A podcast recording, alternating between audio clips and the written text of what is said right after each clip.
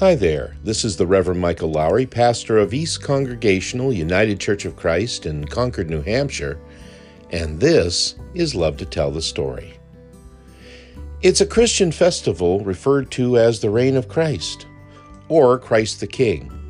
It usually falls on the last Sunday of the season of Pentecost at the end of the Christian year, and it celebrates Jesus as ruler of the church, ruler of the nations, ruler of the kings of the earth. Jesus, the name that is above every name, King of kings and Lord of lords. And in a time when the world so often seems to be spinning hopelessly out of control, this is good news indeed. Based on Paul's letter to the Colossians, chapter 1, verses 11 through 20, that's the subject of today's message, which is entitled At the Center of It All. And it actually begins with another parable on the pond.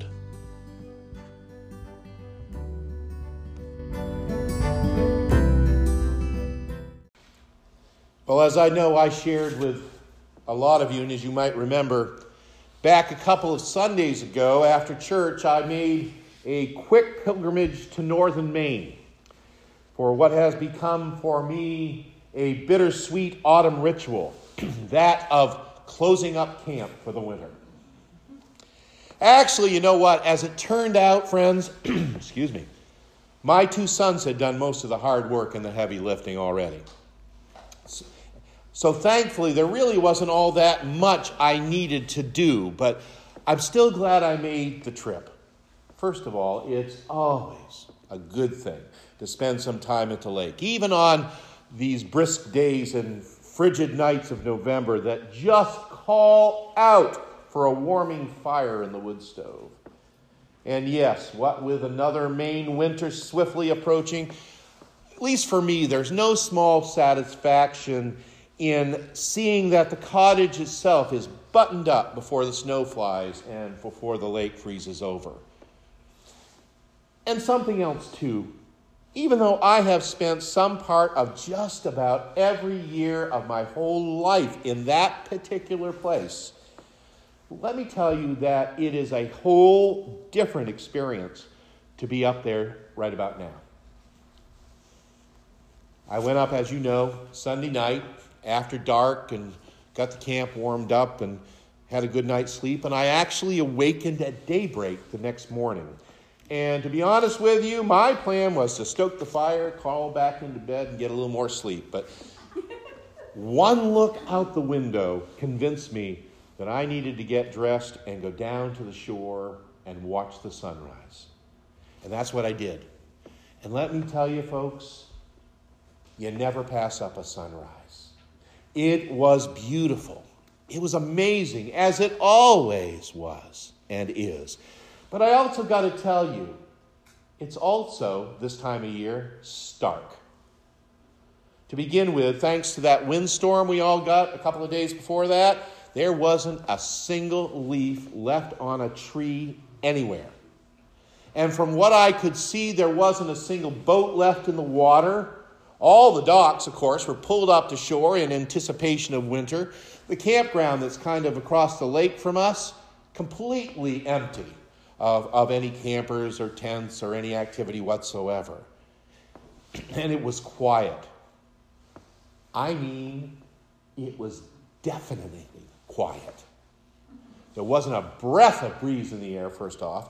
There were no chattering of squirrels overhead. There wasn't the sound of water lapping against rocks on the shoreline. There was even a small group of loons who were floating out in front of me, and they remained silent and still. I, as I said, I've been going to that camp for years, but I got to tell you, I've never really experienced such a morning on the pond. Now you got to understand, on the, in the summertime, our lake, even in the wee hours, is filled both with both the sounds of nature and the communal beginnings of a new and busy day. There's always going to be dogs barking, and not just ours. there are motorboats starting up, heading out for fishing down on the other end of the pond. There are children's voices laughing as they are jumping into the lake for an early morning swim. But this is November. And on this particular early morning, there was absolutely none of that. Rather, what there was could easily be compared to what Scripture refers to often as a crushing, enveloping silence. So here I was watching the sun come up, and I sat there for a very, very long while, and I just was taking it all in. And I have to tell you, as I was sitting there, I felt very, very small. I mean, small in the sense of knowing that you are all alone there and you're surrounded by miles and miles of the stark and silent grandeur of creation that's slowly moving towards this winter hibernation. I mean, small in the sense of being humbled by this reminder of just how incredibly tiny you really are. This little speck of dust in comparison to, to this vastness of the earth and of the universe. Or, for that matter, even tiny in relationship to God. And I also mean small in the sense of realizing that even as you are sitting there in your little spot and amidst this crushing silence of a new morning, you are still nonetheless on a planet, on a world that is still spinning. In fact, it's spinning like crazy in a way that's ever changing, ever disorienting, so often spinning so crazily, it seems like it's spinning helplessly out of control. Small. And you have to wonder small as you are, if that's what's happening to your world, or for that matter, our world, yours and mine, you find yourself asking, what's at the center of it? And what is supposed to hold all of this together? I know. Perhaps that was a bit much to consider in the midst of a beautiful sunrise on a cold November morning in Maine.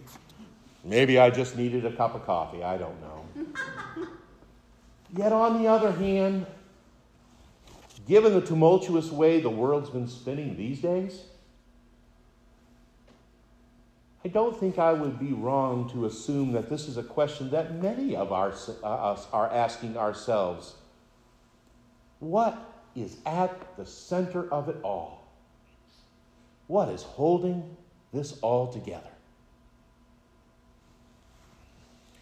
It was the Irish poet William Butler Yeats who, upon witnessing the devastation that remained at the end of the First World War, famously lamented that, quote, things fall apart and the center cannot hold. In other words, what Yeats was saying is that throughout history there have been times and circumstances in which it surely has seemed as though the world is falling apart right before our very eyes. And truthfully, for many people and in many ways, it was seemingly the end of the world. In times of war and Holocaust, in times of deadly plague, economic depression, terrorism, political upheaval, and on and on it goes. Truly, there have been many moments across the centuries when even the most faithful among us have begun to feel very small and have wondered however fleetingly, whatever was to become of them. By the same token, there are also times, if I might quote Craig Barnes here, who was writing recently in the Christian Century, when you and I, he writes, are forced daily to defend ourselves against the demise of our personal worlds, when we're surrounded, for instance, by marriages that crumble, companies that downsize, and diseases that rob us of loved ones. And yet, ever and always, despite all of this, life has to go on, right? We do what has to be done. We get on with the business of life and we keep trying to find the center of things, all in the hopes of keeping ourselves and our little world together. Yet, writes Barnes, despite our best efforts to be healthy, things still fall apart. Now, I don't say all of this to you today to, so that I can sound morose or, or to paint a bleak picture on, on such a beautiful Sunday morning as this. It's just to say, and I will quote Craig Barnes again here, that if we're paying attention, we've got to realize that the world as we know it is always a thread away from unraveling. Okay, maybe that's a bit negative, but you know what I'm saying. There's a point that needs to be made here, friends. And it's that point is that because of this world's unraveling, however it takes place, because of our incredible smallness in the scheme of things, we are in need of a true center. Something, someone to hold all of it together.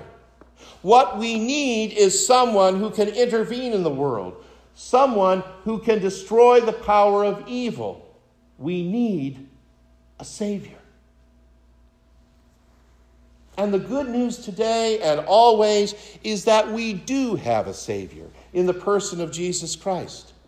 The one whom Paul proclaims in our text this morning as the image of the invisible God, the firstborn of all creation, the one who himself is before all things, and in him all things hold together. For in him the fullness of God was pleased to dwell, and through him God was pleased to reconcile to himself all things, whether on earth or in heaven. That is an incredible affirmation. You know, it's worth noting that this portion of Paul's letter to the Colossians was considered to be actually something of a hymn of praise, a, a confession of true faith. And in fact, it was addressed to a group of beleaguered Christians living in the area that is now modern day Turkey. These Colossians were believers so despised, so persecuted for their Christian faith, that it took its toll, frankly. They had now had deep doubts as to the validity of their faith. And they had become uncertain of what truly was at the center of it all. I read that piece, I heard Kay read it today, and I realize again, it's a testament to how much the world has always tended to spin out of control, and us along with it. In fact, historians tell us that at this point it was now, had gotten that, that the Colossians were gleaning onto anything and everything they could possibly find to make sense of their life and their living. And as a result, they found themselves pulled between the values of their faith and the values of their culture. And when you think about it, it's a conundrum we all know too well. I mean, today, there are many who seek to fill up the uncertainties of living with their own self created notions of what is going to make that life meaningful. Some believe it's going to come about because of money. Some will uh, believe that everything will be okay if you just have the power and prestige you've been sinking. Some, for some, it comes simply down to pleasure. The need to find acceptance, the need to find love. For some, it's simply a matter I'm going to get my way.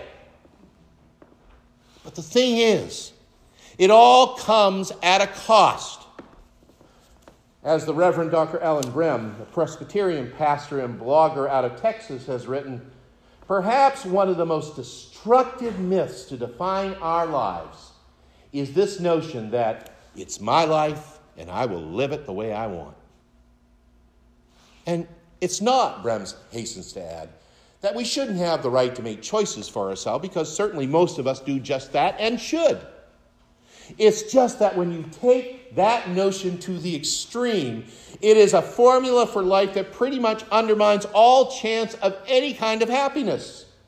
Because in the end, with apologies to Billy Joel, this attitude of, I don't care anymore, this is my life, go ahead with your own life and leave me alone, it falls far short of what we know in faith is our true purpose in life which, as Paul tells us in this passage, is that we be filled with the knowledge of God's will in all spiritual wisdom and understanding, so that we can live lives worthy of the Lord, fully pleasing to Him.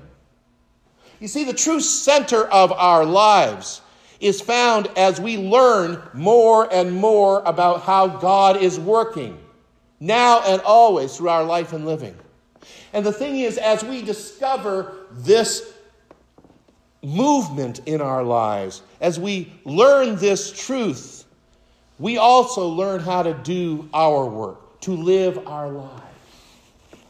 In the process, gaining strength that endures the unendurable and spills over into joy. That's from the message.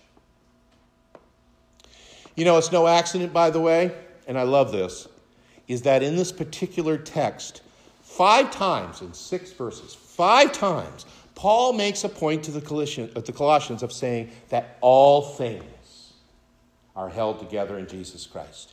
In him, he says, all things in heaven and earth are created. All things are created through him and for him. He is before all things, and in him all things hold together. And through him, God was pleased to reconcile to himself all things. Five times, again and again, the refrain of a good and familiar and triumphant song. Paul is relentless about letting the Colossians know the central truth of faith that nothing and no one will be left out of this realm of redemption. At the center of all things, you see, is Jesus Christ, bringing peace to a fractured world through the blood of his cross. And it is this center, this center in Christ Jesus, that holds us together as a much beloved creation. You know, actually, the most interesting part of spending that early morning down on the shore of the lake, watching that sunrise, is yes, I really did come to feel very small. But then as I thought about it, that's not the first time I felt small there. I felt very much the same way on more than one hot August night when I've been floating on that same lake beneath a magnificent canopy of stars during the Perseid meteor shower. I've had the same kind of experience in the middle of a thunderstorm when lightning flashes in every direction. I've had that feeling when I've listened to the wind howl in the distance. It's a big universe, beloved. That much is for certain. With all of its wonder and all of its danger and all of its utter uncertainty. And on those relatively rare moments, I actually manage to take notice of that. I always end up thinking the same thing. We really ought to count for nothing, but just a little piece of cosmic schmutz, nothing more. And yet, and yet, even as this crazy world keeps on spinning day by day, year by year, age to age, here we are. You and me, each one of us who have been created in God's sight, each one of us uniquely formed and loved and nurtured as God's own. And even more than that, each one of us redeemed by the one who is this image of the invisible God, the one who is the firstborn of all creation. And that awareness, even more than that of the sheer expanse of the universe itself, is what fills me with joy at its wonder. It's what gives me hope for a world that at times, even recently, has seemed to be within a thread of its unraveling. It's what gives me peace, though, that the world can't provide, nor can ever take away. It's what gives me faith and an infinitely loving Christ who not only loves me, this I know, for the Bible tells me so. But who loves us all and who's at the center of all things and holds it all together. This is our gift. Something that Paul refers to as the inheritance of the saints in the light. And it's ours, it's yours, it's mine. For this, for everything that goes along with it, and for life and light and life. May our thanks be to God. Amen and amen.